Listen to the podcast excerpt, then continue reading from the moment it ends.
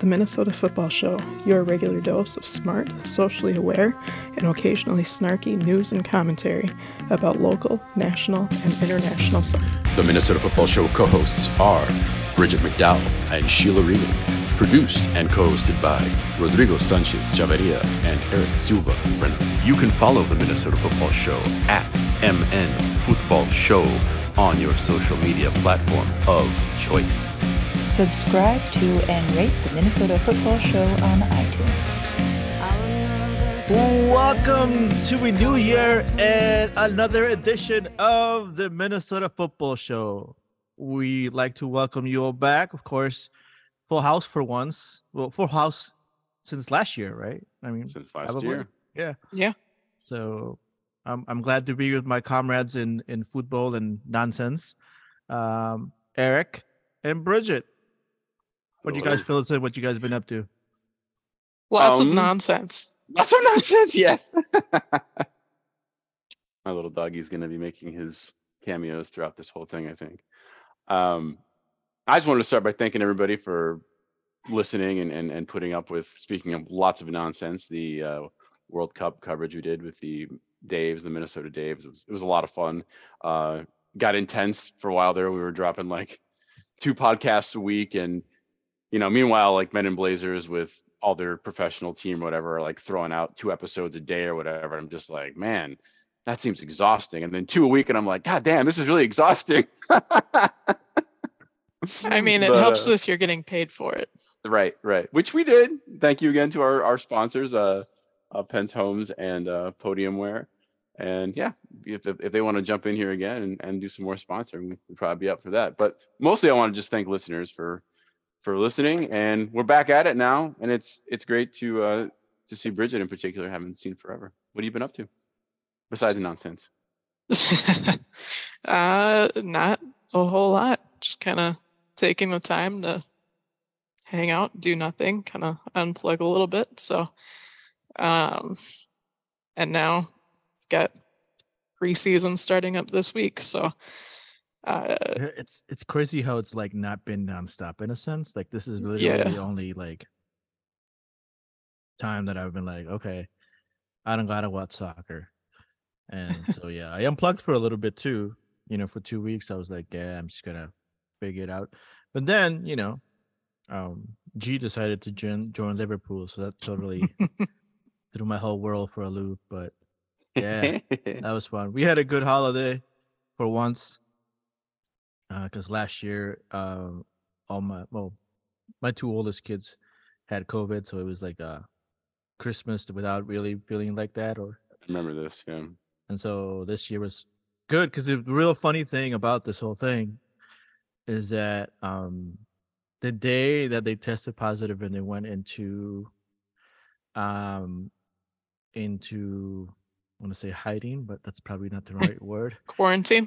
Yeah, hiding sounds more more more better. 'cause That's literally what happened. We didn't see them for like a week. That's true.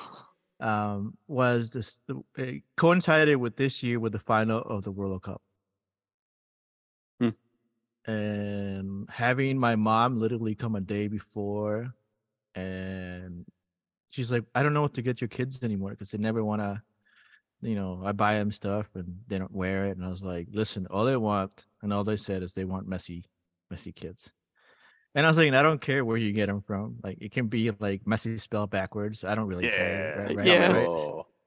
Um, and she literally called me the day of the game because she could come watch. It's like, listen, it makes no sense for me not to give G her present. Um, if we can, she can't wear it during the biggest game of. And I was like, okay, it makes sense. Yeah, go for it. Right. I wasn't. I was surprised. She got all the kids, Messi kids, and not fake ones. Like, you know, you know, actually decent ones. And I was like, wow, I was like, that that's impressive. And then why having Cool. my mom watch the game in the final with us? Oh my god, it was that was my present. It Yeah, was great. That's awesome. it is that was my present. I didn't care about anything else but besides that because that was awesome. For Lots of the uh, hugs, lots of cries. for the listeners outside of of Minnesota and the Twin Cities, um, th- this week we got about 15 inches of snow in about three days, which you know, it, it sucks and it makes things a little inconvenient, but I keep saying at least it's not Buffalo where you got 20 something in a, in a freaking day, right? So at least we got it spread out a little bit. Um, but, Yeah. but basically, I don't know about it's different for different schools, but essentially they had like an extra week break. So like the kids haven't had school for like clear almost three weeks. And it just feels like a long time, you know, we're since we're like improvising and I mean it's, it's it reminds me like back to lockdown times. We're playing lots of board games and obviously skiing a lot. I'm I'm staring at a it's it, it's not even a snow fort anymore. It's it's, it's a quinzhee and it's taller than I am. I think it's probably approaching seven foot tall at this point, seven feet tall. Um, so the, these are the activities when you're you're snowed in for days and Yeah, co- coming off of a, a two week vacation. yeah. I mean, it motivated me to try to get my snowblower fixed. uh, I'll tell you that much. Go. but I still gotta fix. I finally find out what I have to do, but so now I just have to do it. So hopefully today I'll get out and do that after. Um, but yeah, I mean, I'm glad to see you all. Uh, I saw a lot of Eric for a while, and Yeah. and that was great. Um, Really I, I kind of missed the MJ MJ banter that goes in the background, or the MJ Anon. Um, mm-hmm. that was always around. Well, it sounds like Uh, we'll be doing some more stuff. w- You know, yeah. we'll, we'll, we'll Voltron it up more frequently. I think we had, we had Yeah. some fun, and we'll get Bridget in there too to yell at those guys because that'll be good. So it was it was good. Yeah, it was good. I'm I'm excited to just kind of figure out where what the rest of this new year will bring the rest of us. So hopefully great things. And most some of it's soccer related, but I'm okay with just not so being so much soccer related. But great things for everyone. So Um, Shall we get before started? in- yeah, I was gonna ask one more question. Just Yeah, hopping back to World Cup stuff, just timing wise, how did it feel transitioning basically between like end of the World Cup and then sliding right into Christmas holiday? was that strange? I, I felt kind of It weird. was, it was a little bizarre. Yeah. Yeah, yeah. Yeah. I mean, in, in our household, we've been um last couple of years, probably three years. Nubia and I just watch really cheesy lifetime uh Christmas movies. And so we just shifted into that. And I was like, oh yeah, yes, totally. Yeah. Just this is that totally soccer related. And I'm like, There's there's plenty of other marathon type of yeah, things. Yeah, exactly. on I was you like, I, it's like right I, into, say, so I don't have to wake. Wait, waking up at four o'clock in the morning though. I'm not going to miss that that much. Yeah. But I, I, I do have to say that it was just it's just weird shifting into it. But I, I just don't know how it's going to plan out because you know we got what less than 200 days for the So- uh wow. for the women's World Cup. Right? Yeah, it's like a Yeah. hundred 160 some or something like that. So that's gonna be that's gonna be fun. Definitely. We're Definitely. gonna see how Australia puts it out there, and we'll see how things are going. So that's gonna be fun. I, I I can't wait to get into that, and I'm looking forward to because you know Sophia Smith was named the um, U.S. Women uh, Player of the Year, and I think I want to say that she's the first um, African American woman to do so and the first BIPOC woman to do so. So it's like, Yep. that's dope. And plus, she plays for the Thorns, so that's even doper. So, so yeah, we've been yeah, that's one one thing that we've been looking at. There, there's a lot of different changes coming into women's soccer as well too, and just a lot of crappy things that are happening all over the world soccer wise. You know, I'm sure Eric will d- dive into the the Vinny the Vinny news in in in, in Real Madrid after. I'm I'm mostly getting bombarded right now, like as we record the the like inevitable J6 version of of Brasilia, the J8, like the Bozo minions and Bozo Nazis are all invading the capital and destroying everything. It's it's a totally cut and paste of what happened here, and we they've been telegraphing it forever. So that's mostly what's blowing up right now with me is just like looking look at all the morons being morons. Ah, fascists suck. They really do. No one expected this. Yeah, yeah, Ever. exactly.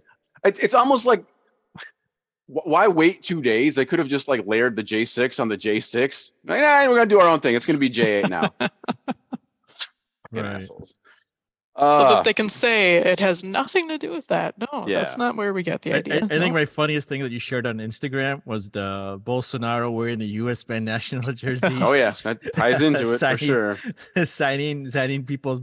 I was like, I was like, this man's gonna fit perfectly in Cuba. Seriously, he deserves to Cuba. Cuba, I, I he'll probably be governor of Florida once DeSantis runs for president. That's what's probably gonna happen. Yeah. All right. Whew. I'm gonna put it aside. Let's do some stuff here. Um, Minneapolis City on the local side, there's some pretty big news that happened over the holidays uh, with four draftees. Uh, Bridget, is this a record coming out of like one fall swoop to take four? It might Uh, right? well, it, it's a record for this club, of course. yeah. Um, but I mean, we saw a bit more of that this year, and probably in the last couple of years. yeah. Um, it's great. yeah, I don't know. I don't know what the record would be, but four is a lot. It's pretty cool. Um, And three, uh, well, we should note three of them drafted by MLS, uh. MLS proper, the senior side, and then one being drafted by Minnesota United FC two. So Right. um, the the next pro side versus pro, So that would be um, you're, you're referring there to is it Lo- Loich? Is that how you pronounce it? which yeah, Loich. And the other ones, sorry, please. His last name's Mesanvi. Sorry. Threw that in there. Sorry.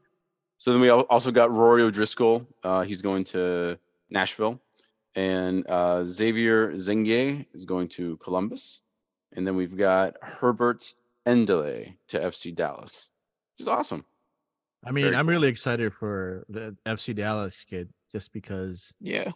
it's you know that's a that's established um you know development center in a sense if you want to call it that Mhm. um, Yeah. but i think also what's really interesting is and hats off to minneapolis city for this one when we when the talks about this uh you know of um the futures was was was into it you know it's like what is the what is the goal and the goal is to be able to create players and and and and, and give other players a different path into professional soccer and i think this has proved that it works in a sense that it's something to do and of course this is well in time also with the M, with the mls doing the next pro league so then it gives players it gives teams more options to be able to yes we can do this and unfortunately for us um, who love the idea of academy or teams investing in academy, it does not bode well for uh, for Minnesota United creating an academy team when they can also just have someone else do the work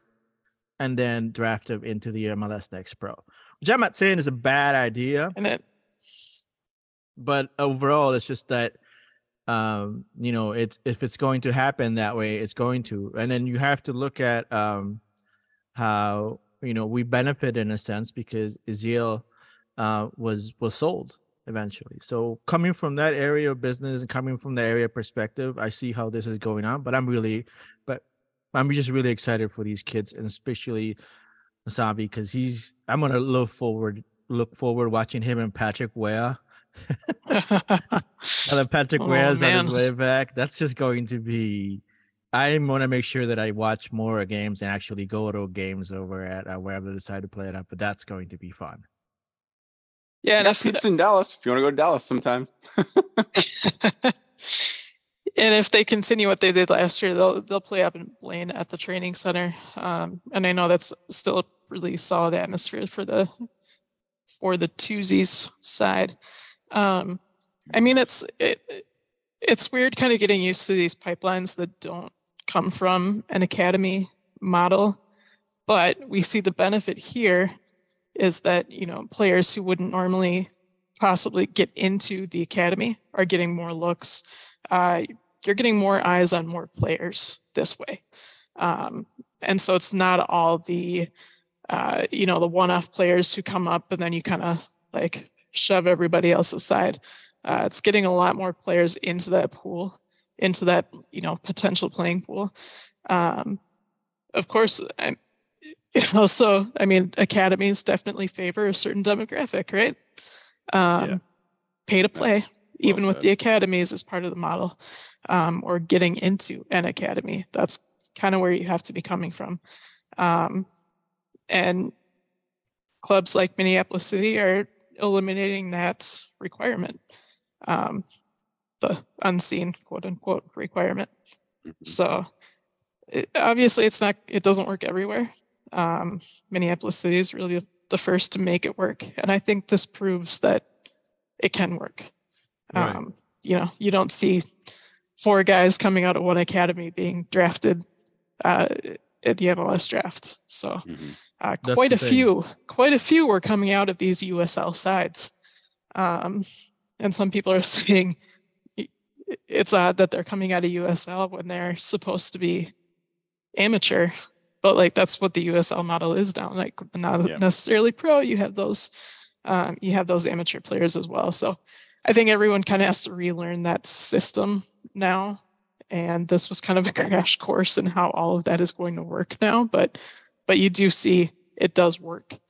And um, this is a good, uh, basically really good litmus test showing Minneapolis City that what they're doing is working and that it's worth continuing to invest in that And- model.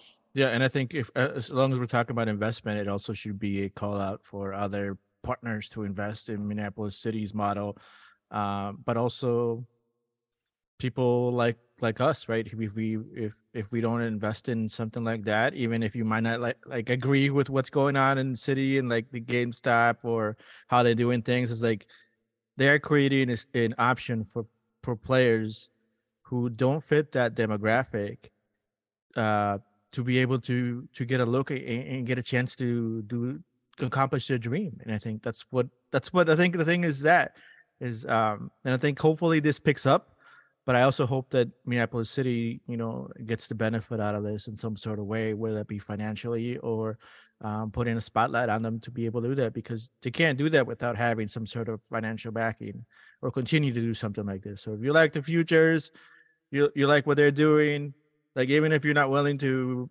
pay the season fee, buy their merchandise, right?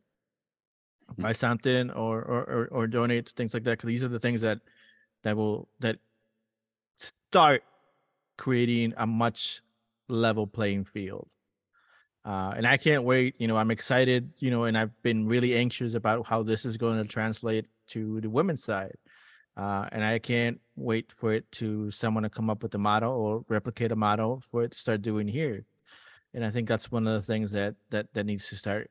You know, should be the next focus. And now that we've seen some success from the men's side and his futures programs, hopefully there'll be discussions, more concrete discussions to to lead to the same side on the opposite uh, for the women's.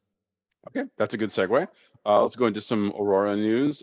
I think we all knew a while ago that Sarah Fuller was was done, and she's working on the business side of things in California, if I'm not mistaken, right? Um, it was officially put out there. I just didn't I think we knew this. Um, Bridget, I'll throw to you. There was some activity happening today and has already started. If you want to talk a little bit about the uh, the tryouts. In broad terms, if you want. Yeah, let me make sure my computer will let me talk for more than two seconds at a time. where, Uh, where were they held? I forget. Um, first one was held at, uh, I think it was in Blaine, Oh, okay. And uh, and Um, then UFC dome. and then this, okay. I could be wrong. I No, no, no, no. They it have wasn't domes. that- You're right. You're right. Yeah. yeah, yeah, it wasn't even on my radar. So I, yeah, I've been unplugged too long. Um, second one was today at uh, Vadnais Heights, the TCO Sports Dome, um, formerly formerly the uh, Vadnais Dome. Um, but yeah, oh, Formerly the disinflated dome that crashed on everyone. yes, yes. I remember that. the, I was uh, there. The, the mini Metrodome, which is fine. That that dome was awful uh, and oh, it was. freaking cold in the winter, um, more so than some of the other ones that I've been in. But No, I remember Um, being there when I'm like, yeah. Anyway, that's a different story. Continue. so now it has a solid roof um, and probably better ventilation. Um, but yeah, they so they had registration open for two tryout sessions. I know the first one sold out pretty quickly. Second one was today. They had 25 or 30 players um, showing out. Obviously, uh, with with Fuller retiring, uh, that opens up more space on the goalie side. They did have three last season. Bellis Flynn, um, of course, being the the youngster. Um, so they had quite a few goalies show out as well. Um, and we'll, I mean, we'll see where it goes. They they also had uh, veterans of last year's squad come out and play to kind of um, mix up the numbers a little bit, uh, kind of amp amp up the level of play in training. Um, so if you caught any any of the equal time footage uh, from the the first tryout, uh, Mark got some interviews with with a few of the the uh, hopeful players as well as the players who were on the team last year. Um, yeah, we'll we'll see where it goes. We, I'm not sure if we've really covered the the pro possibility thing here. We I don't remember where we- I mean, it's been like a month, but I think we. Yeah, I think Kinda we covered touched it. on We talked on it. But yeah. you, might you, have, you yeah. can you can mention it or kind of explain kind of what happened because didn't quite take off to where we thought it was going to be essentially, right? Right. So so for so for a pro bid, um, they needed a single investor, obviously a majority investor rather than uh, community ownership. Um, it's part of the the bylaws of NWSL as well as the uh, W um, Super League. Um, so they weren't able to go pro, but they have been saying there when they do go pro, it's going to be a pro team as well as this W League team that we saw last year. So you'll still have that pipeline in place. There will be two teams, much like Minneapolis City, playing a USL cool. team as well as an NPSL team. Nice. Um, so that means that it got a lot more players interested because obviously that essentially doubles your, you know, your player capacity, um, opens up some more opportunities as well. So uh, players were really interested shortly after that news that um, they would not be going pro in 2024. Um, that's when they put out the sale for uh, tryout spots and sold out immediately. So uh, it's getting on the radar of a lot more players, players coming in from out of state even. Um, so it it's a good sign of of things to come.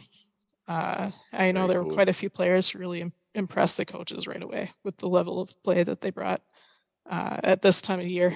Now that their seasons are over, they kept it up and and Yeah. really showed out for those tryouts. So Yeah, I'm excited to see um, what develops from this and which players are kept on. I know probably um, Win will be one of those players that they're still young, still eligible.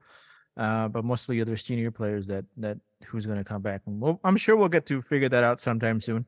Um, uh, and we'll be. But I always thought that um, the whole move to pro thing um, was an opportunity that they had, but it was an opportunity that was for me, for me personally, it felt like it was going to be a long shot because of the timetable that they had.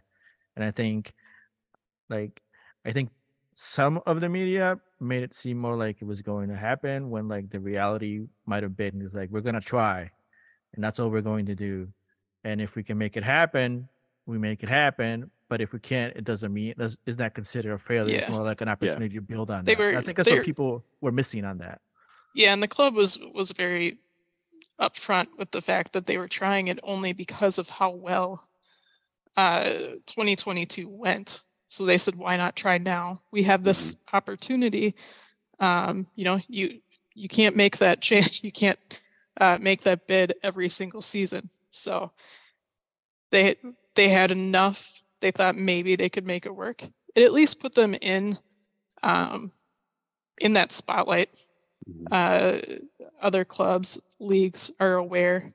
Um, and with uh, Super League developing, I think it's a good chance um, to kind of show uh, how many clubs are interested and what needs to what needs to happen, kind of what those prerequisites are uh, to make it a better a better league and more parity and all of that. So it's good Would for be good for all of the- them. The first year of the of the USL Super League would be this coming summer, right? Yes. 2023, right? I It's like brand new then. Yeah, yeah. Okay, cool. So we'll stay we'll stay in tune and uh I know especially with Bridget, Bridget's literally in on the inside. So we'll uh we'll get news as things kind of happen there. Um there have been some Minnesota United signings, you know, a few here and there. I, I have not been paying a lot of attention. The one name that I did see that caught my eye is Mr. Uh, Zarek Valentin. simply because I think he's coming this time from Houston, if I'm not mistaken. But I remember Right, when he was, he was in at Portland, right? Yeah. Portland, exactly, and that's where I'm going to, because if we take a trip down memory lane to the Iron Front situation that we had uh, throughout the league that started there in Portland, in fact, um, he was one of the great allies, like the top ally, in fact, to stand in solidarity with all the supporters that wanted to wear the Iron Front, wave the Iron Front, and just said, "Hey, we're anti-racist and anti-fascist, and if if you have a problem with that, that's saying way more about you than anything about us." And he's like, "Yeah, you know what? As a Boricua, he's Puerto Rican. He's like, I I agree with this." And he actually took a picture of himself with the Iron Front, which was pretty ballsy considering I don't think a single other player did that. Um, and I remember, you know, personally just how uh, I, it wasn't really traumatizing, but it wasn't too surprising either when uh, we put some of the things up there and then we were rushed by uh, security and cops just because we were, you know, wearing shirts or holding a banner. And, and I, I pick at Minnesota United FO all the time, but in this instance, it was very much a league wide thing that came from Garber and the MLS. I think you could say Minnesota maybe took that as a green light and ran with it a little farther and more aggressively than they had to. I think that's fair, That was but it it was also a nationally televised game. So MLS was literally on the phone with with the stadium. So that's right. it's That's right. it's Garber. It's Garber. Yeah. I'm not, I'm not That- saying I'm not saying that the team is is faultless in the whole thing, Yeah, but it was yeah. I it agree. That- happened that- because it was a national televised game. Right. that's what I'm trying to get at. And it, and it, and it kind of, you know, it sucked. Like when, when, whenever you're getting bum rushed by like authoritarians and yeah, it, it's no fun. Um, but uh, it was cool. It was cool to see, even though it was like a single player. I mean, th- there were other ones that kind of mentioned that spoke about being cool with it in solidarity, but like he really put himself on the line and stood out, wore the shirt, hung out with the players in Portland or the the um, supporters rather in Portland, and so it, it, it kind of begs the question what that relationship is going to be with with with with the front office that we know can be reactionary to say the least. Um, but I, you know, I'll bring the popcorn, see what happens. I mean, I mean, he's he's one of the guys who who has the privilege to be that outspoken. Not every player can be that person. We know Sure. I mean, Minnesota he's not the first guy on Minnesota United who feels this way. I can tell you that with a certainty. Mhm. Um, it just he's he felt comfortable enough and secure in his career that he could speak out against the league um, in support, um, Yeah. and not even against the league, but just in support and um, you know by proxy against the league. Um, and it's not that. I mean, other clubs don't have a problem with him, maybe necessarily how how they may be linked to uh, some of those feelings. So it's it'll be interesting to see what what he gets involved with here um, if he steps up Yeah. for certain causes. But Yeah. I I mean it it goes the same way for plenty of other players, and we've had quite a few who were those community figures, um, who maybe weren't necessarily touted by the club as such, but but were those people. So um, No, I miss Hayes. yeah, Is is he a? You you guys are gonna have to remind me. I, I can't remember if he's a he's a right back, right, or left back. Um, I want to say left back, but let me double Okay. check. Um, It's all right. I, I I threw that one at you, so uh, no worries. Yeah, he's a Um, right back. He's a right back. Right back. Okay, Mhm. cool. Um, let's let's go to this whole. Me- I I- don't have any way to get into this thing without just saying like, congratulations, U.S. Soccer, U.S. Men's National Team. You you have CONMEBOL in a way that I never could have imagined in terms of mass drama and and extreme telenovela. It, it's it's very impressive. Um, we talked about with the with the Daves on the World Cup thing. Um, we talked about the Berhalter slipping and the in the whole conference or whatever, and kind of throwing Gio Reyna under the bus, and, and that kind of started this whole thing. But my goodness, has it snowballed into this massive drama? Uh, so Rodrigo, I, I will let you be be our um, novela das oito telenovela specialist and you can episodio. yeah, you los you could take all the strings on the wall and connect all the dots and Oh, this is gonna be like my have uh, fun. my Law and Order episode. Just need the gavel. Dun dun. Uh, but no, I mean, I think it's um a lot of us are wondering why one of the most respectful, uh, one one of the biggest prospects from U.S. men's um pool was not getting playing time, and a lot of us were having conversations as to, you know, maybe he doesn't fit the model, maybe he's not, you know, but the thing is you can't deny the talent and i think a lot of people had that question. And um you know but we didn't we we we, we didn't see it we didn't, we weren't aware and it wasn't until um Berhalter uh was able to give a, a interview and then he know didn't mention the player but knowing social media and and knowing all the all, all the uh, journalists that can find stuff easily it was it was pointed out that it was Gio, And then Gio apologized. And I think um, you know, just like the novelas, we love drama, especially sports drama, and it just blew up from there to the point where um, you know, it it it was uh revealed that um the Reynas had called Earnie Stewart and um had had a conversation with Earnie Stewart, and within that conversation they felt that Gio as a young man was making mistakes, but how you compare mistake, you know, but it wasn't as comparable as to the earlier mistake that Greg Berhalter had when he was that age. Um, and I think that's where it totally just goes stupid mode, literally, because when you throw allegations specifically as a, a two-way representative of US US men's national team with all the stuff that's been going on regarding soccer and the federation and all the other things, you can't expect it not to be investigated. And that's the thing that that led to this whole thing, which is that that had to be an investigation. It had to be able, and all this information eventually comes out as to um, that um, when um, Greg Berhalter was younger, when they were as it were they uh, were they North Carolina? I think um, Something like that. Something they were, like they that, I think. They late they were- teens. Yep. hmm And that's where he met his wife, and then uh, and and a, and a parent, um, or as Greg Halter puts it in his own words, is like you know he he had too much to drink and had a out had a fight, and he um kicked his then girlfriend, now wife, of I don't know how many years, and he regretted it, and he was able to go ahead and you know says that he seek counseling. I mean, I can't prove all the things that he's saying, right? But like overall, like you know, that's the that's the story that's being brought out, and um, We should we should like- mention too, Berhalter and Reyna,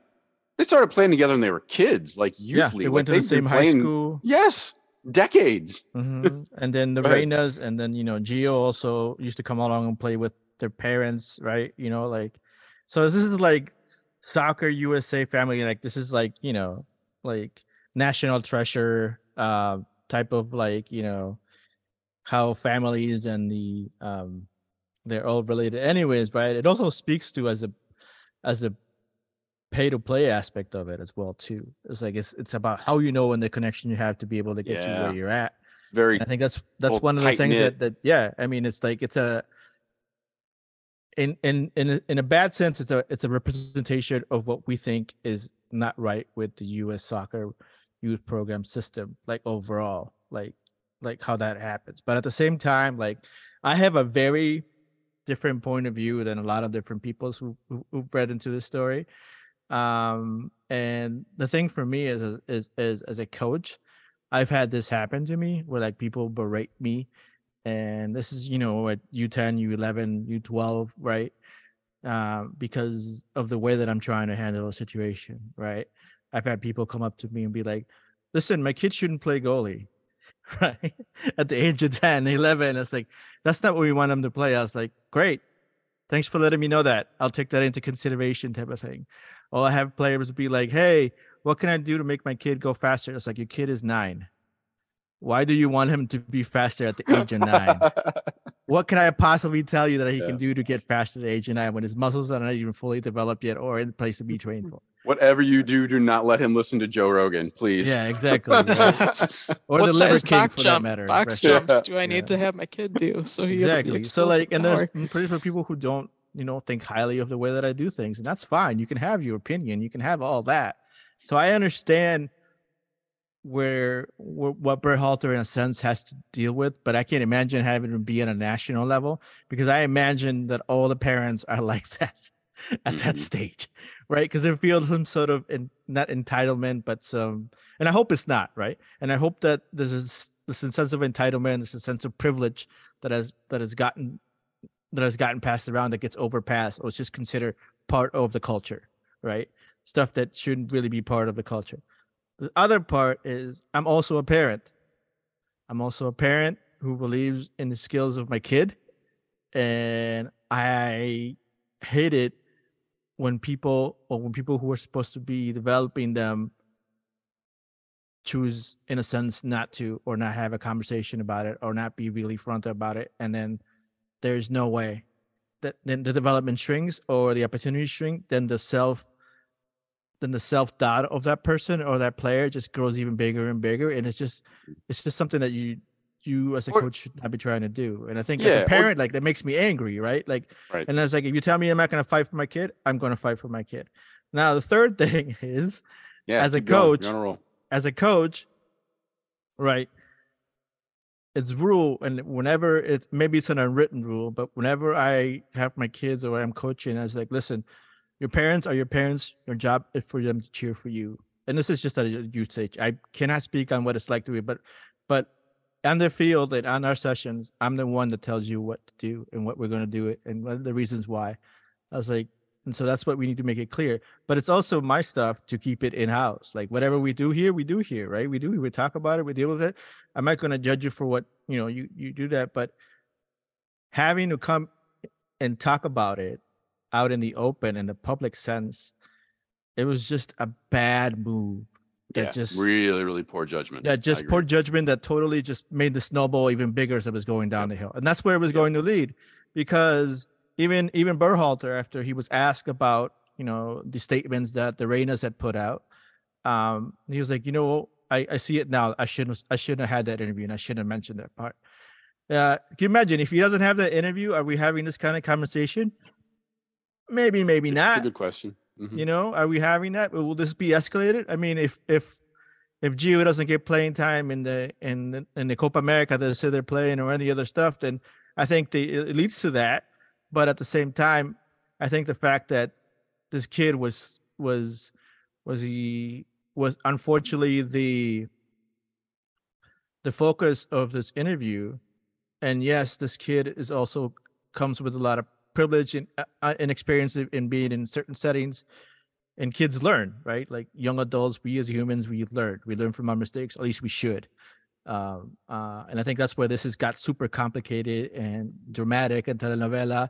And unfortunately you know sports drama is literally the most profitable drama there is. And so Well, it's funny you especially now that that because Berhalter because Berhalter's out of contract right and so yeah, it, it's it's this not is really the getting that mission- picked up here in the U.S. Like um, England and everywhere else is like they're devouring it. It's all over the place outside. right i mean here, it's and it's not like it's not this the, the us is just a, the prime example this happens a lot of different places This, yeah, it it's been happening like every World Cup cycle. We hear something about this like this from some country, and this time it's here.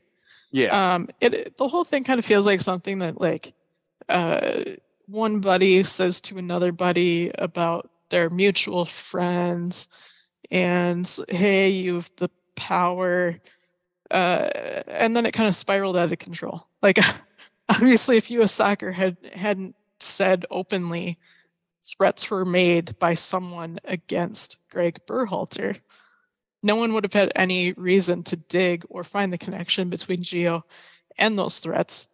And it just turned into this huge thing. And of course, Berhalter and his wife have to go back, I think it was 31 years to this incident, describe that whole thing, plus the relationship with the Reynas, plus the Reynas having to give their side of the thing that happened 30 years ago and why they would talk to this guy about threading. It's just a whole, and it's the kind of stuff that happens behind the scenes all the time. Like you're saying with with this system that is so like there's five guys and they all know each other they were all roommates together like literally it's all one like the nucleus is small Right. um and uh, and this is just what we're hearing like i imagine there's more of this Right. inside of us Yeah, we, that we should actually hear be about. really clear that there's tons that we don't know yet. Uh, that that's very true. Ro- Roger on Men in Blazers is where I get a lot of this, and he's always very, very uh, smart right at the top and just be like, "This is what I know, but I guarantee you, there's more." Also too much. speculate." Go yeah and i and i mean Berhalter from from step one telling the story about a player later to be named as Gio at a conference with media which was supposed to be off the record but why the fuck else do you invite any media to Yeah. a convention to talk to you about your tournament if you don't expect them to share some of that information with the public you're Mhm. giving them a story so that that first thing was kind of i know it was him trying to like take the burner off of the team and off of his performance and his squad uh and it was just one of those one of many dominoes that uh Right. began to fall Right. And I think, you know, as much as we always love um, drama or characters in soccer, specifically coaches, because we talk about them a lot, right? You know, we talk about Klopp, we talk about uh, um, a bunch of different other coaches, you know, um, that that have that kind of attitude and everything. But the best coaches, in my opinion, are the ones that always say no comment. They're just the ones that are the ones that don't really he should have walked away from the beginning yeah, Yeah. exactly. So just be like, yeah, you know what? Or I be mean, like, yeah, we- whatever stays inside, stays inside. I don't want to talk about that, right? he clearly he clearly was not following the Rebekah Vardy situation Totally. Mhm. Well said. Yep. Um, there, so there's another thread that I learned again through um, MIB.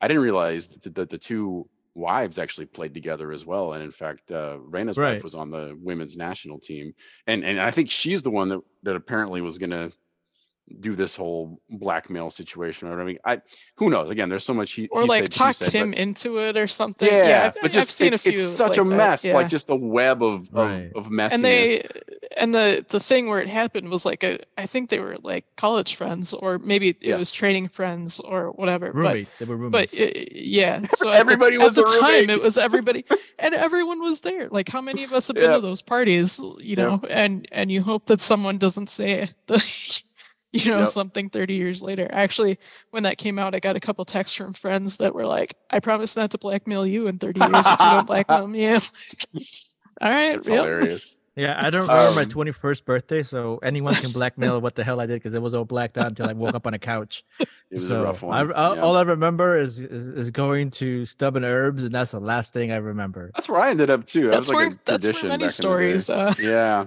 Yeah, yeah. and yet Stubborn Um, Herbs still open. Hmm. So I mean, the one thing none of us mentioned too is we should say that it it, it, sucks for um I, I can't think of uh, Greg Berhalter's wife what her name is, but you know this it, it was it was her story to tell, and the fact that it got like thrown out here like this, and now she has to like you said, Rodrigo, like relive that trauma and re-explain everything like that. That's just added yeah garbage and she had to go into to go with. into her own trauma in order to exactly. let him off the hook and explain like all the progress that he is you know the process Right. that he has gone through So right, so it really really sucks for her, like in, Yeah. in terms of like being re-victimized. That that sucks. And- that's, that's That's and then there's good. their kids who have to live with this and oh play this absolutely as a stain Yeah. on their careers absolutely. And that's the thing I was that was going to be my point forward was that the fact that now even though Gio put out a statement and said that he understood what he did wrong and whatever all that, now Gio is in a position to where like his parents literally just went bonkers, and now he's got he doesn't have a target on his back, but is he going to be put in some sort of blacklist book?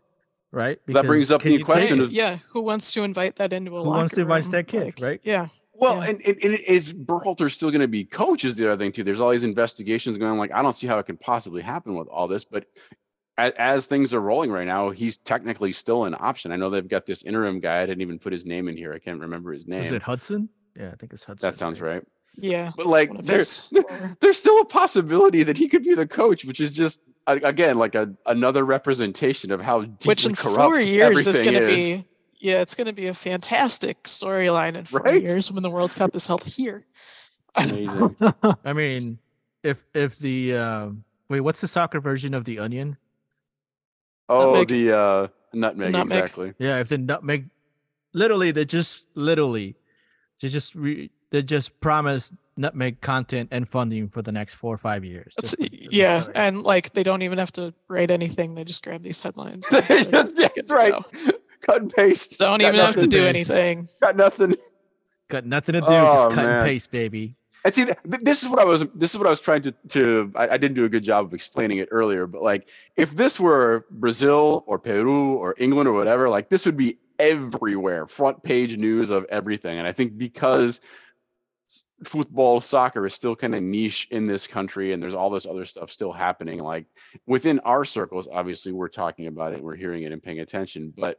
We don't have to go very far, I don't think, in any direction between people we know that have no idea because it's just yeah not because getting it's that kind of coverage. because it's like there's an unspoken agreement to really only talk about the women's team and and to finally focus on the women's team and now it's like the media's checked out like okay they're out of the tournament nothing matters when obviously Yeah. it does but So the follow up to that then is if if there were more, do you think that would uh I don't know, do you think that would be extra pressure added on the organization and the Does- system to actually does us soccer care about yeah, that's the other thing. That's the other media thing, though That's the Yeah. other like thing. nobody yeah, yeah. they don't give a shit so That's right. It's- they've been it's impunity for so long. They're so used to it. Uh, right and it like yeah they don't they don't care it doesn't Ugh, matter and it's not uh domestic media outside of soccer is not i- as enmeshed in the sport as in literally any other country so it's it's it, it carries no weight i mean Yeah. they don't they don't care if Berhalter's face is blasted over CBS evening news like it's It's it's so it's kind of surreal for me to think that like it's it's hotter here and in Brazil it's just like Ch- Tite is out and they're talking to Guardiola. The end. That's it. But that, that's the thing too is like, and those would be my last point, and then we can move on or or take a break or whatever. It's yeah, we'll like, take a break. it's um like like Bridget pointed out, like here it's just you know they don't care, but the only thing but they benefit from it because it's in the news, and Right, People yeah. are talking about it, and how many how many examples of similar things have we heard happening in other U.S. based sports? Right? I mean, you can talk about Major League Baseball, Oh, you can talk there's- about the NFL. It's like the a NFL has a story thing, like this every year one one team or one coach or, or every whatever. week, yeah. honestly. You yeah. know, Well, like- yeah, actually. you know it's like something's always happening someone did something something that and it's become so desensitized Yeah. that it's become true. acceptable Right. and so these two other sports have done you so only much hear for you, like- about yeah, Yeah. you only hear about soccer if something is horrifically wrong or Right. if something's going incredibly well. yeah So and that line you can thread too between this and the Yates report too is is rough. You know what I'm saying? yeah yeah, I mean break. it's I mean they're like I was saying in Slack at one point they're two very different things. But yeah, yeah, I get that.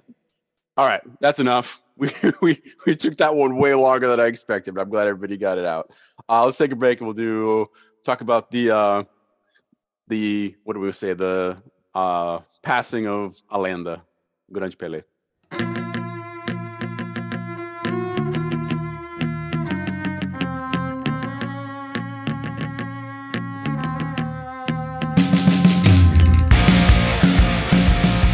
Thank you very much for listening to the show.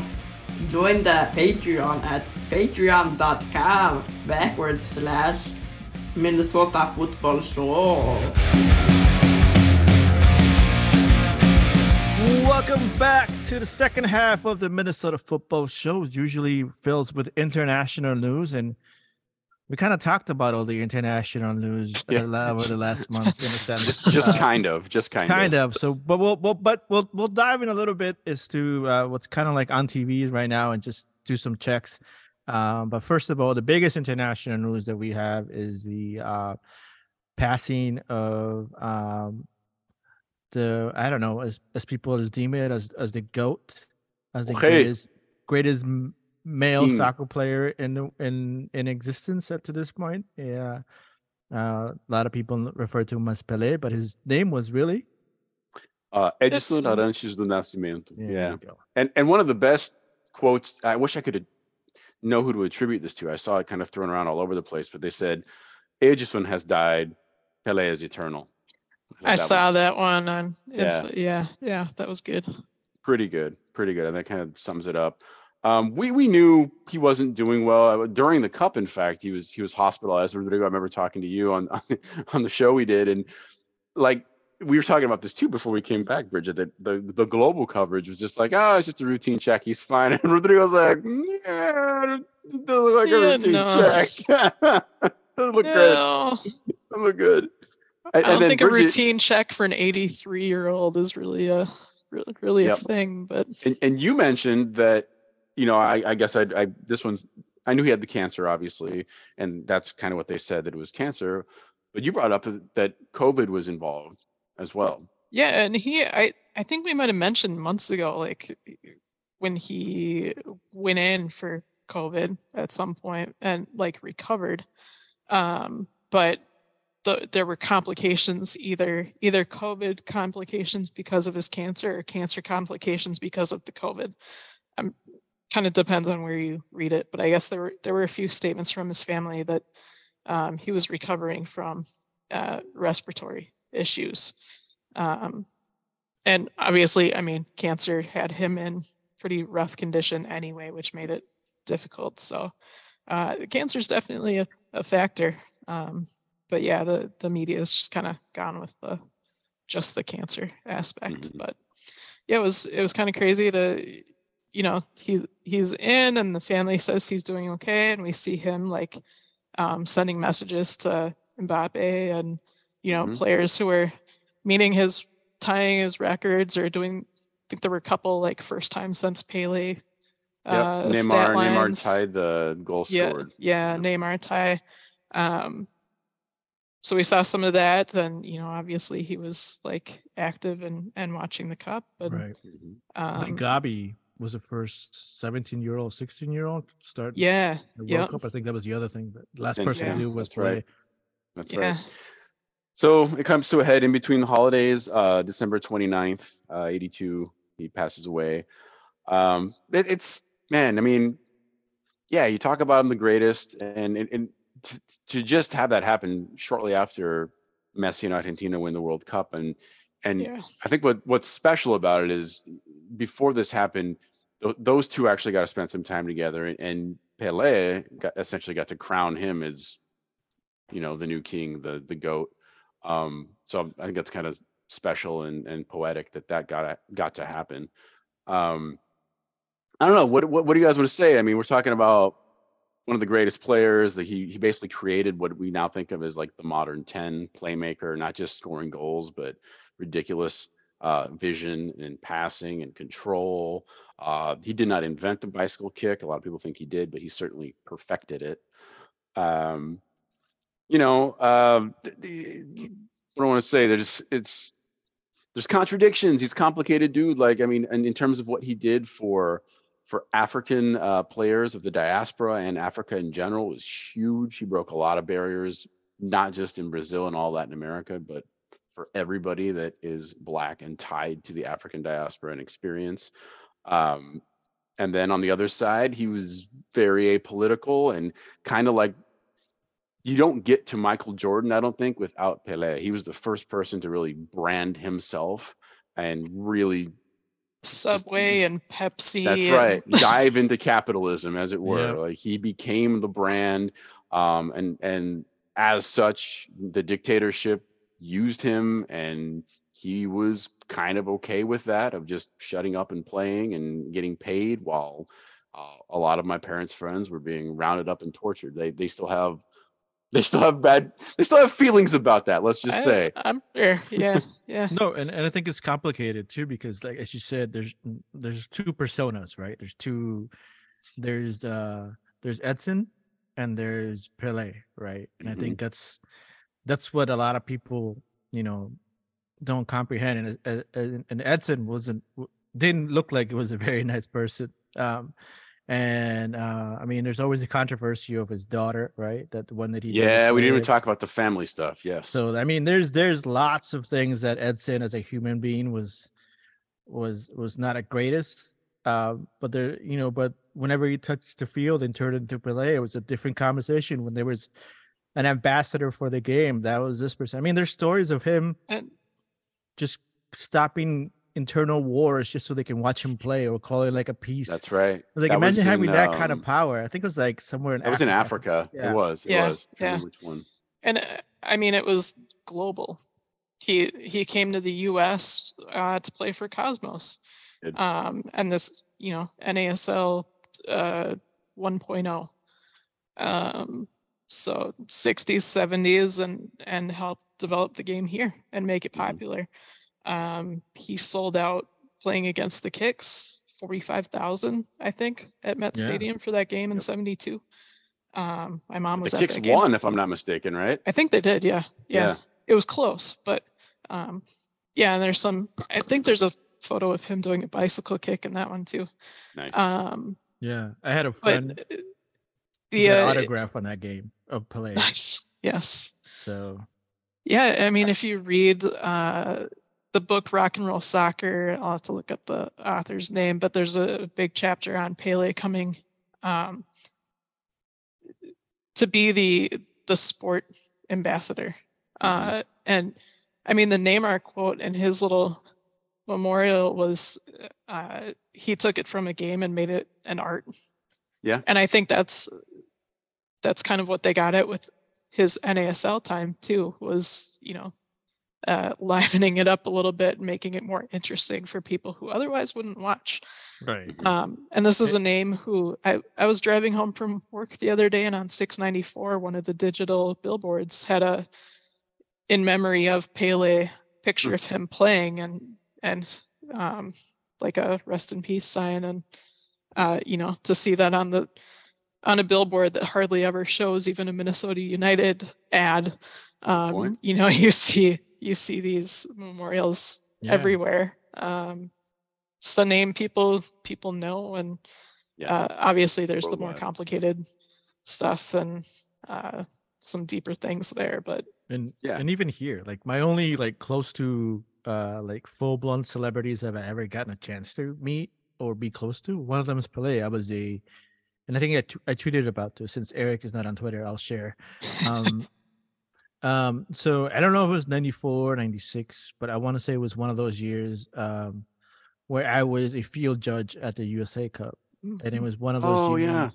They showed that clip on the news. I saw that. hmm And so he was he came and so like as a field judge, you know, it was back in the days where like it was just a tent and you were dying in heat, but you got to hang out with all the referees from all over the world. That was so much fun. Because all I had to walk around with a walkie-talkie and just pretty much talk crap and talk soccer. like, mm-hmm, mm-hmm. but because I was I, was- a field I got invited to be part of the ceremony. And literally, you imagine 10 feet from one of my one of my idols wearing up, just he just walks by. And I was like, of course, if it was this era now and I had a cell phone that had a camera that wasn't, you know, I, I would have wasted the whole memory sense of taking so many pictures. But having that memory of just, you know, something that I'm passionate about, which was soccer at that time, and I'm still a young guy, and and having someone come to Minnesota to promote the USA Cup and promote those different things was just kind of like you know surreal in a sense, right? And that was one of the things that people you know remember that aspect of it is that he was a great ambassador of the game, and I think that's the thing that people forget is that um, as a player, he he was the first and probably one of the few that will, will ever get to wear that mark as, as one of the greatest to to ever play. But o- overall, just you know, I think his impact on the game was much larger than anyone could ever perceived would be. And Yeah, Yeah, that's like, true. even my mom and I talked about it. Like my mom was like, my mom's very pessimistic. So, so she, so when when I told her, she's like, yeah, thank God. It's like he's been suffering for so long. Let it, let the man die. But you know, that's just That's just the way my mom is in a sense. But overall, like we've had conversations about soccer with my dad too. It's just, you know, and having been able to watch him play through a TV sometimes is like, Mhm. but yeah, you know, it's it's But that entire fascinating. match, uh, that entire kicks match is on YouTube. You could sit and watch the Yeah, full 90 minutes. I, Oh, I think I really? grabbed one of those Um, links.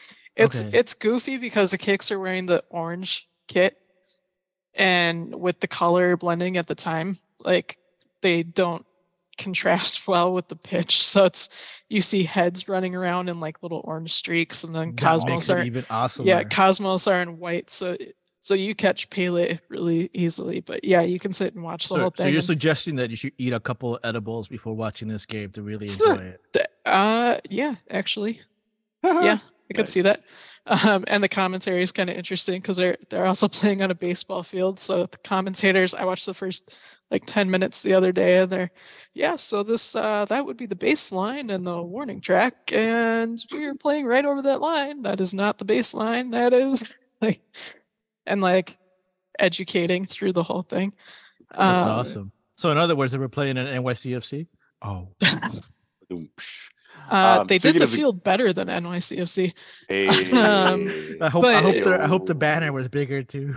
Probably. Um, yeah, I mean, Alan Merrick, friend of the Dark Clouds and Yep. Minneapolis City, and he was in that game playing against Gotta play against him. Um, had good things to say about that stadium as well. But um, no, I thought it was also interesting. One of the, uh, I think it was before the funeral when all the fans were like walking to the stadium, they stopped outside of his mother's house. His mother, Mm. who's 100 years old, still alive, living in that same neighborhood, and they stopped at her house to chant his name and thank her Yeah. um, for for bringing this guy into this world and and all of that. And That's pretty I thought that was interesting to see, like more of the community aspect too. Well, He I had mean, his problems, thing- but he was also a soccer player with the mother who, you know, he helped the family through some things. yeah, so- I mean, oh, yeah. it's a well, well, things, ex- situation. ex- extreme poverty and a, and a single yeah, mom. right, So right. yes, yes. yeah, so I was gonna say that's the thing. related to Rodrigo's camera thing. Like I, it took a while. It took like a solid week because he like Oh, passed. and and you- I was like, I was digging and digging. I'm like, I know I have this photo. Like I- Where, I was did not you find? Was it like an album or was it like in like like in one of was in- those envelopes in with all the photos? I was gonna say it was in an envelope and it was buried. Um, but yeah, that I was not ever in his presence like like you, but I got a picture with his footprints in the Minero in uh, Belo Horizonte, which I think he did after must have been a Santos match when they were there. He was promoting something or who knows. But yeah, Yeah. bronzed bronzed feet, and like yeah, let's get a shot. So I put that out on the Instagram if anybody wants Yeah. to see what I look like uh, many many years ago with with hair That and that, that hair it- is amazing. An extreme 90s attire, ro- rocking the windbreaker and rolled That's up. right, that was the shorts. best windbreaker too. man. All you needed was Good those uh those uh tailor cut jeans that uh, have the you know the whitewashed jeans. mm-hmm. That would have been perfect, literally. Yep. Yeah. Like now I know where Dago gets the hair. So that was That's like, right. Yeah. Indeed. Um, I thought also this was really interesting too. I mean, we don't have to get into everything that's happened over the past couple weeks between the uh, the new inauguration and the psycho Nazi fool here in Florida.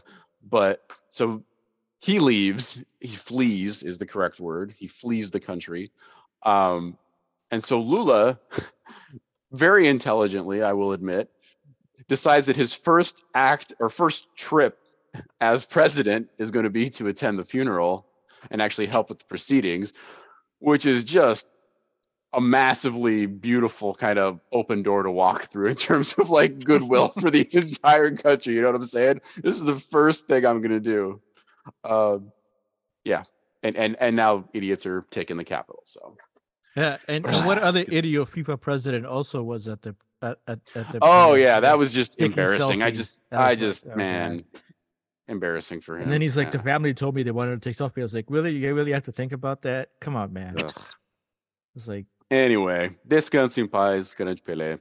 So, Um, I'm sure so we'll what hearing are the chances that uh, every nation names a stadium after Pele? Like uh, some some dude from FIFA was saying that that needed to happen. and Hmm. it could happen. I didn't I hear can't that. wait till Inter Miami renames their stadium to to Pelé Stadium. I mean, it That's would make I'm sense for Santos to do something like that. I could see maybe. Well, there's. I mean, the Cosmos are technically still around, right? Uh, Yeah. I mean- yeah, that's what I thought. Good in, response. in, in, I in- mean, in if there's- yes. yeah, in in rating somewhere, someone still has the password to their Twitter account and shows up every five years or so. Um, But if but if NYCFC took it over, like that, that'd be kind of cool. I mean, if any team in in the U.S. were to do it, it should be New York, Mhm. and yeah, probably more city than than Red Bulls, obviously. But um, yeah, it was.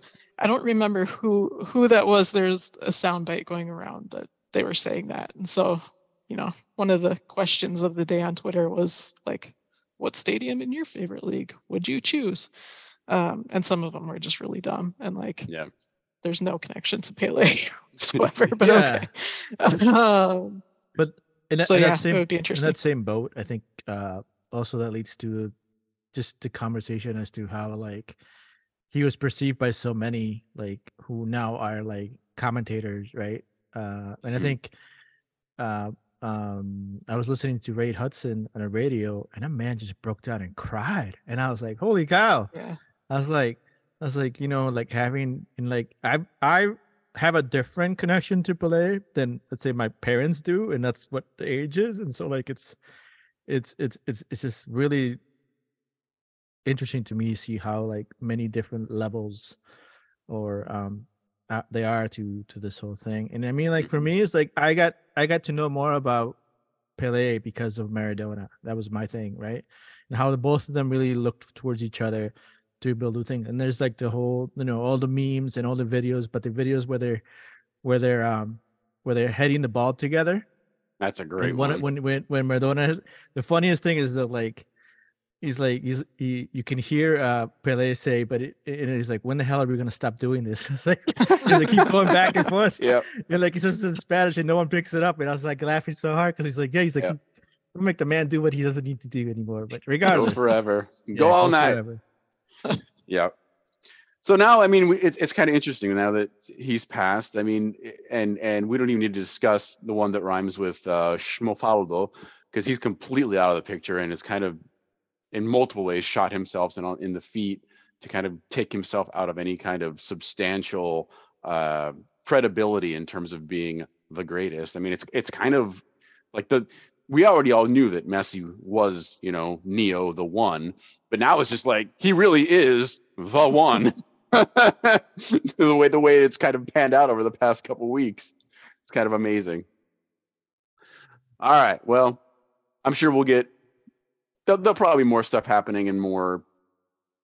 There, there already been so many good quotes and uh and Yeah. uh, remembrances and, and things, But but for our listeners, if you have a uh Pele memory you want to share with us on Twitter or on Instagram, Oh, yeah. just let us know. We'll share it with everyone Oh. else. I think it's only fair to be able to see how that works. So and how what people think of it. Yeah, because some people have some really cool stories that I I wouldn't even know. Like I didn't know like my friend um my friend had actually had something signed by Pele himself. I would have been like, you know, I probably would have been like, whoa, where can I break into your house and where do you keep that? You know, type of thing. But but anyways, yeah. Let us know. Absolutely. Um, let's see a little EPL stuff here. I don't know if you guys. Well, I guess they were off today with the, uh, or last yesterday and today with the cup. But uh, Bridget's not going to be thrilled about this. But I, I put it in here only because it is pretty historic. Um, this was on Monday. Brentford hosted Liverpool. Uh, they had not beat Liverpool since 1938, and it happened three to one. Uh, pretty incredible, including an own goal, in fact. Um, so I just put that out there. No, no slight, comrade Bridget. I just it's it's it's history. We're just talking history. uh, Good for them. Congratulations. congratulations to the bees. Yep, Yeah. yep. I, I think the funniest thing is I was at the bar with Zeller, Corey, I don't know whoever else all the other Liverpool fans are. Um, but it was just one of those things that and G and it was like I'm not really into the game, so I'm watching, but like every time like I would look up Darwin Nunez would either hit the post or just totally miss it. And they were like, stop looking up when we're attacking. I was like, okay, all right. I look down. And but you know, I think yeah. I mean, I think Liverpool is building for gunning to be in that top four to be able to move on to uh, to Champions League and, and do something with with the people that they're that, that they're gathering. I mean, like, and maybe this is a good transition for me to talk about um G, um my G. Speaking of gathering people, Yeah, my my uh, Giselle um told us during the holiday that you know Liverpool was going to be a team. I apparently Nubia told everyone else on Twitter. Apparently, Nubia power of people knowing what's on Twitter, and I got the word around that everyone um know she was that, and um I want to thank all the individuals that were uh, in charge of giving her a, a gift that she still hasn't taken off, and it's dirty and it smells. but she still hasn't taken. good to hear. She's still. Did she's she like, a I want to jersey? What'd wash she it, get? but so Okay. they, Yeah. they bought her a, a, mo- a, a Salah Salah. Oh wow. and a bunch of other Advent stuff that Corey. Um, yeah, from Corey's Anfield a- Advent calendar. yeah. Uh, had a bunch is- of stuff which in is- there. Which Danielle is very happy that she. She's like, "What is this thing doing under my tree?" Yeah, and the and the calendar has now been gifted to Zeller um, to to give to the kids. So I saw the thing yesterday. It's actually really impressive. It's kind of cool. I want Yeah. No. Anyway, Uh, so so you know like they they gifted her at the at the black car and i have it all on video i'll share it with you guys uh just her her little face yeah, dude, out. I I missed that because I was stuck at work. yeah Um, no i'll send it to you but yeah no thanks to everyone who were involved corey you of course bridget zeller i don't know if sarah was involved but whoever else was involved in it thank Uh, you you know Christian was in there too. Christian, Yeah, yeah. Christian too. Um, and I think that's just one of those things that you know really amped up the aspect of soccer and community. And um, just to let you all know, uh, Zeller was the first one to buy her her nonstop uh, cherry cokes as she watches the games, and um, um, after that, uh, Mark Pravazzi just kept on refilling them. So, so they already know what she wants. It's kind of funny. My, my bladder uh, is screaming right now. Yep. And so it's like I'm like I'm like yeah. And then yesterday as we were driving, we got out of this uh family thing that we were doing, and she's like, "Okay, let's go to the bar." I was like, "I don't even know who's at the bar." I was like, "I was like, well, can't you find out?" And by the time I found out, we were already home, and I was like, "Well, you know what? We'll just watch it here." And because it's not my team, I fell asleep on the on the couch Um, with the dog. But yeah, That's anyways. that's beautiful. That's really cool. I'm, I'm glad you guys got that. Um, this is a question for you, Rodrigo. I don't know if you heard this or not. We don't. Again, I don't want to dive too much into the Portuguese vagabundo, uh, who's currently in Saudi Arabia making close to a billion dollars. I, I, I saw something where it was broken down where he's making like six thousand dollars every hour, which is just out of this world.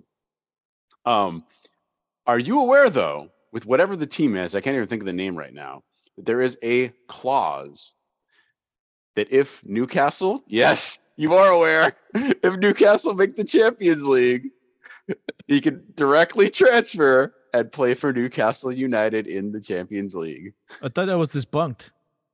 I thought there was, Was an it? article out there. Yeah, I thought so. Well, you you you you find the debunk. Like I, I put it in Okay. just 'cause- Well, I mean, I- like, it- yeah, I was I was wondering about that because I one of my coworkers uh, knows soccer because of uh, him and Messi, and he was hit, he was asking me the other day. He's like, I was trying to read this article about his contract, and none of it makes any sense. Why is soccer so weird? And none of this none of this works.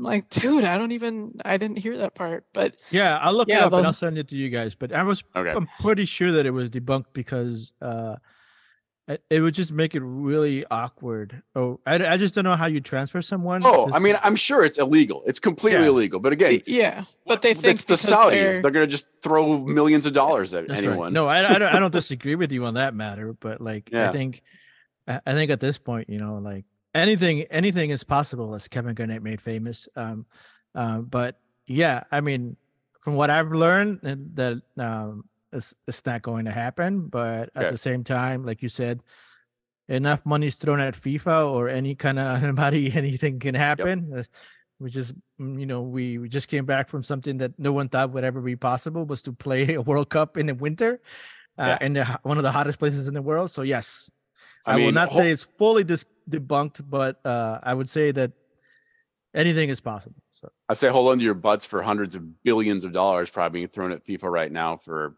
eight years, Saudi Arabia to host the World Cup. Just I don't even want to put it out in the universe, but I think it's already starting to happen. Um, La Liga. This uh, was pretty fascinating. So Lucas Perez used to play for Arsenal. He's currently at Cadiz. He wants to go back to where he started at Deportivo La, La Coruña. I put this in here because I've actually been to La Coruña. It is a beautiful city. I I love it, love it, love it, love it. And they're they're actually relegated right now, double relegated. They're in the Yeah, third division, third division, third to division of La Liga. And so he pays he paid his own transfer fee, which is just incredible. He's like, I, I want to get my team back to first division La Liga. I'm coming to play for free. pretty pretty spectacular. Crazy. I mean, I he might as well just bought the team. Seriously, he probably could have. I'd be like, just release me and I'll buy the team, right? Yeah. and then that's it. I mean, seriously, with that kind of money, you could have bought the team. Like, Five hundred thirty thousand. Just like here it is. Let's go. let's go. yeah, come on. Let's do it before um, the Spanish uh, IRS decides to actually s- look into my Oh. finances and see if I owe any Yeah. taxes. So let's do that. But no, I think that's that's a that's an awesome story. It's to pretty have cool. someone you know pay their own transfer fee to go go play not only for a for a third division team to try to get them you know i mean come on netflix this is a series you really want to do i mean and and I'll I'll just add too that if anybody travels to, I mean, technically it's Spain, but again, it's Galicia, so Galicia very much has its own culture and own language, and it honestly doesn't feel like it feels more like Portugal, to be honest. But highly recommend visiting, and A Coruña is a really really cool city. Uh, if if anybody's ever heard of the term black-eyed Irish, that's what you're talking about. And there's a, there's this there's this long way back to Roman times connection between the the Iberians, the Romans, and the Celts. They were constantly trading right there in the corner, and so you got this uh, ethnocultural mix that kind of makes up Galicia. That's the name Gael or like Gaelic Galicia. It's a cool place, really really cool place. Um, let's go to where are we going to? Oh yeah, yesterday. So we're doing some um, uh, what's this thing called? The the cup, the the FA Cup. FA Cup. Thank you. The thing. wow, I, bl- I kind of blew The it. thing. Blew the transition. Well, because we were talking about Open Cup earlier, so like I had Open Yeah. Cup in my head. yeah it's Not pretty much the It's their Version, it's yeah, the their original version. version, of the Yeah. Open It Cup. is. It is. Um, so this one is interesting, and I know it's been moving through social media and everywhere else because uh, we're talking about Wrexham, which had a show about it on Hulu, which is owned by uh, Ryan Reynolds and the other actor who I'm forgetting right now. Um, Rob McElhenney. McElhenney. That's the one. I've never seen Always Sunny in Philadelphia. I hear it's pretty good. I know he's in that. Um, so they're they're the owners, and they are in the fifth division of the English Premier, or not even Premier. It's just the English League. I don't even know what, what the name is once you're in fifth division. Um, but they played Coventry, and Coventry City is in the Championship, so just one tier below the Premiership. And Wrexham wins four to three, defense optional. lots of goals, lots of goals, but how how cool for them. And I mean, this, this is what we enjoy, whether it's the Open Cup or the FA Cup or whatever, when underdogs get a chance to uh to knock off the big dog, even when it's Omaha taking down Minnesota United. so Yeah, it was I'm- it was a fun one. It was a fun one to watch. We we Yeah. caught some of that. Uh, we had that on one TV at the bar yesterday. Um, good game, crazy. Yeah, the goals were endless, but yeah Yep. um, newcastle lost to Sheff wednesday so that was interesting but um has there the been any FA Cup reaction from um from Reynolds and uh McElhenney, those guys? I'm curious what, Mm. what they've said anything. not that I've seen. I'm sure it's kinda cool. I just haven't. Yeah, but maybe that's the thing. Is just like you know what? Let's let's let the team have the moment. Yeah, and I don't think I'm- they were. I don't think they were there for the game either. We we talked about that. Like if if they were there, we probably would have seen quite a few like cut shots Sure. like over to that box, and there there really wasn't any of that. I think their names were mentioned once or twice. So yeah. yeah, it it was cool that they're just playing on their own merit at this point Yeah. Yep. and just playing the game, doing the I think I think so- one of the games that I did catch that I enjoy was watching Brighton because um Alexis um um Mac Allister, the the young kid from the Argentinian league and I don't know if you guys ever seen that story where like um he talks about uh how Messi stopped the stopped the rest of the the some of the Argentinian players in the team from bullying him. Uh because I, uh, I, haven't heard this. No. so there's an interview that he gives out when they're talking to uh, Messi, he, and he refers to and Mac Allister in his best English uh, he can provide um, says that you know a lot of a lot of the Argentinian players call him Ginger, right? And he doesn't like it. Oh, it, I think Oh, got it. and he doesn't like it, and so then he goes, and then Messi came up and said, "Hey, stop calling him that." And then and then they ask him, "So, what happened after that?" It's like no one else called me that after that. But anyways, down. he came in because he's finally back at Brighton, and um, he came in off the bench and scored two goals. nice. And one of Um, the first goal was a backheel goal. That's so pretty.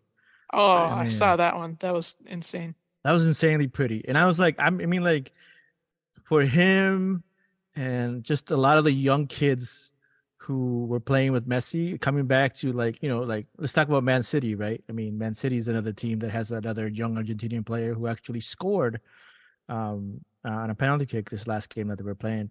But it's just, you know, it's going to be a lot of fun. And I think for a lot of like for a lot of people who followed Argentina through the World Cup, they're going to have another option to follow these players through whatever league they're playing in. So that's that's going to be really interesting. But yeah, the FA Cup has this really weird rule that's called the replay, and I think because Liverpool tied with whom I forget, is it Wolves, right? Yeah, Wolverhampton. So so in ties they do this thing where they um it's called a replay. So the results of the game that was played um sort of didn't happen and they go play in the smaller club's venue, which I think is great for the smaller club to make money, but I also feel that should be the standard unless it's EPL versus EPL team. But I just you know, the EPL um should be trying to promote these leagues in some sort of setting. What best best way to promote them by giving them money, was just showing up to their stadium and filling it out. Exactly. So so yeah. Well, there's there's Hulu too. Maybe maybe we'll get season two. I, I still haven't seen the first one, but you know. I haven't either. So I'm actually watching another Mexican soccer thing called Las Bravas. So Mm. should be interesting. I'm behind on my TV watching. School's kind of smashing me right now, but that's all right. Um, Brasileiro still got a ways before it goes, but I don't know if you guys saw this. This just dropped. Uh, recently promoted Grêmio, which kind of sounds weird to say, but it's true. Uh, Luis Suarez probably gonna. I'm not. even- I mean, I'd say probably gonna finish his career, but I would have said that before too when he went back to Nacional and then they won uh, the Uruguayan league. But Oh, you, you know knows how long Suarez is coming gonna to play? MLS at one point in his career. He's going to think he'll, he'll probably follow Messi, kind of a thing. Well, I think he'll follow uh Higuain. if Higuain can Ah. prove that, then he can totally do that. Yeah. Well, right now, at least I I can't remember what the contract is, but he was presented uh preseason there in in uh in Porto Alegre, so he's going to play some Brasileiro, which eh, we'll see how that goes. Um, somewhat related is the um, I, I just put in here the the CBF law that we talked about about docking points for either racism in the supporters sections or on-field racism. Uh, still hasn't been finalized. They still have a couple months, uh, just starting like the state tournaments. So we're talking like probably the end of February uh, before the actual league starts. But it'll be really interesting to see once they uh, get all their discussions down and you know negotiate what it what it actually looks like on paper when it's actually going to be uh, uh, utilized. Um, Yeah. What the, what they did do, there was an article that came out just a couple weeks ago, and they had team by team responses to the to the proposition. And as you guys can imagine, some people just, you know, But that They- was they- they- great reading. exactly. You're you're you're you're picking up what I'm holding down. Um, they, they just can't stay quiet, and it's just like, wow, you guys really want to talk about how bad this is to to really have a deep and uh and and real consequences for racism and you're vehemently against it just just showing your asses basically is the pieces of shit you are. It was, it was yeah, it was exactly what you think it is. Um, Goiás Esporte Clube, at the very least, just didn't res- decided not to respond and were quiet. I'm like, you know, it's weak, but considering all this other crap from like there, there was like a handful of teams, like six teams or something like that. I'm just like, it could have been way worse. So I'll take it. Yeah, sometimes sometimes not making a statement is the best statement that you Yeah. can exactly. make. Exactly. Wait, so does it mean Goiás has a coach again or no? They do have a coach, and I could Okay. not tell you what his name is. There you go. That's probably why they were like, nobody knows who he is. We can't find him.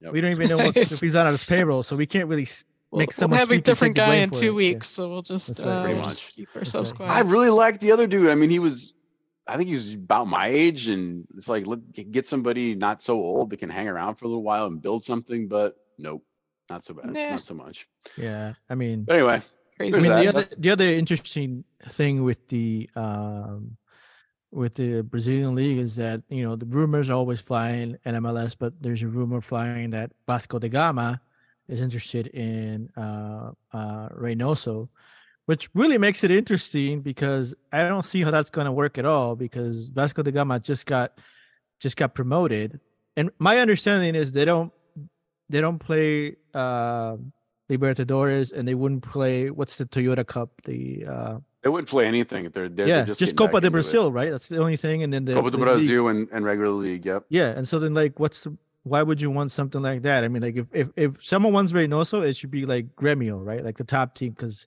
because Well, Vasco Gre- no, not Gremio. Gremio just just just coming in too. They're promoted Yeah. as well. You it, you want to be like a Palmeiras or a Flamengo. Yeah, but even in that situation, I don't I don't think he would he would shine. He would want to go in because like the rumor is is that he wants to play back in South America, which I get, but also like I understand that South America does not pay their artists on time or pay their players on time sometimes. Who knows, you know? And I'm like, yeah, I want That my was that was a nice slip though. That's, I understand what you're talking about. Yeah, I know, right? Pay their artists, that's right, yeah.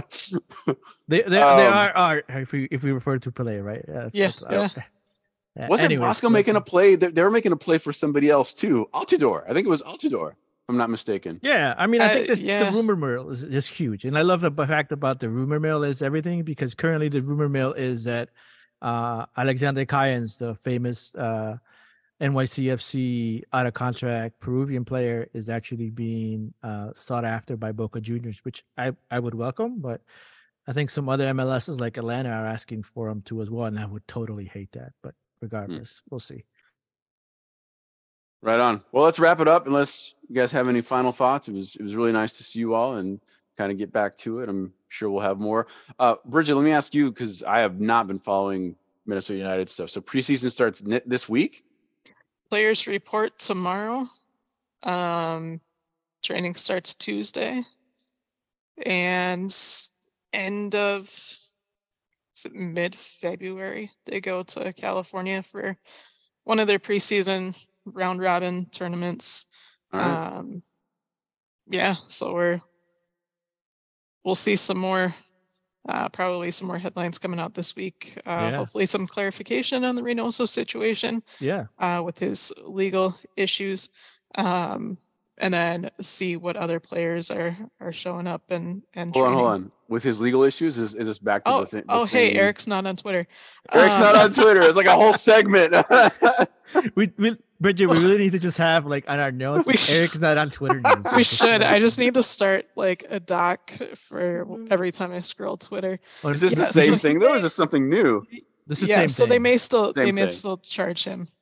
So Mhm. they're they're trying to figure that out and Okay. why you know none of that moves quickly there. So, um, Got it. Yeah, they were they were trying to work with uh, whether he needs to make a court appearance or not, and I guess his attorney said no, but uh, maybe he still does, and he's supposed to be in California this this coming weekend and maybe the next week for the like the league wide media thing that they always do. Um, he's scheduled to be there, but he might actually have to go back to Argentina to make a court appearance. So Hmm. um, we'll see where Yikes. all of that goes. The team hasn't said anything and probably doesn't really know a whole lot, actually. So um, Speaking of Twitter, you guys know there was like a massive data breach, right? Recently. When Oh, not there a data breach? Well, yeah, Twitter is a data breach. So Yeah, I say re- reset your passwords. All right, let's get out of here. I can't. I can't uh, wait till someone takes over my Twitter account and starts saying Right. really, really things that make sense. You know, because totally. like this doesn't sound like Rodrigo. It's This is not. Rodrigo. This doesn't make sense. there are no tweets about Peru or soccer. What's going on here? And I have people text me. I'd be like, Uh. "Oh wait, yeah, I think I did lose my password. Okay, sorry. yeah, no. what would you tweet if you were taken hostage? Oh, look. yeah. The, the, Uh, Ch- Chilean Pisco is the best. He's Yeah. in trouble. Send Yes. help now. this isn't Rodrigo. This isn't Rodrigo. Go ahead. Uh, thank you both, Bridget and Rodrigo. It's, it's it's awesome to be back with y'all, and thank you, listeners, for staying with us. And yeah, it's good to be back. We'll we'll do it again next week. Ciao. Yeah. Ciao. See you later, alligators. Perfect.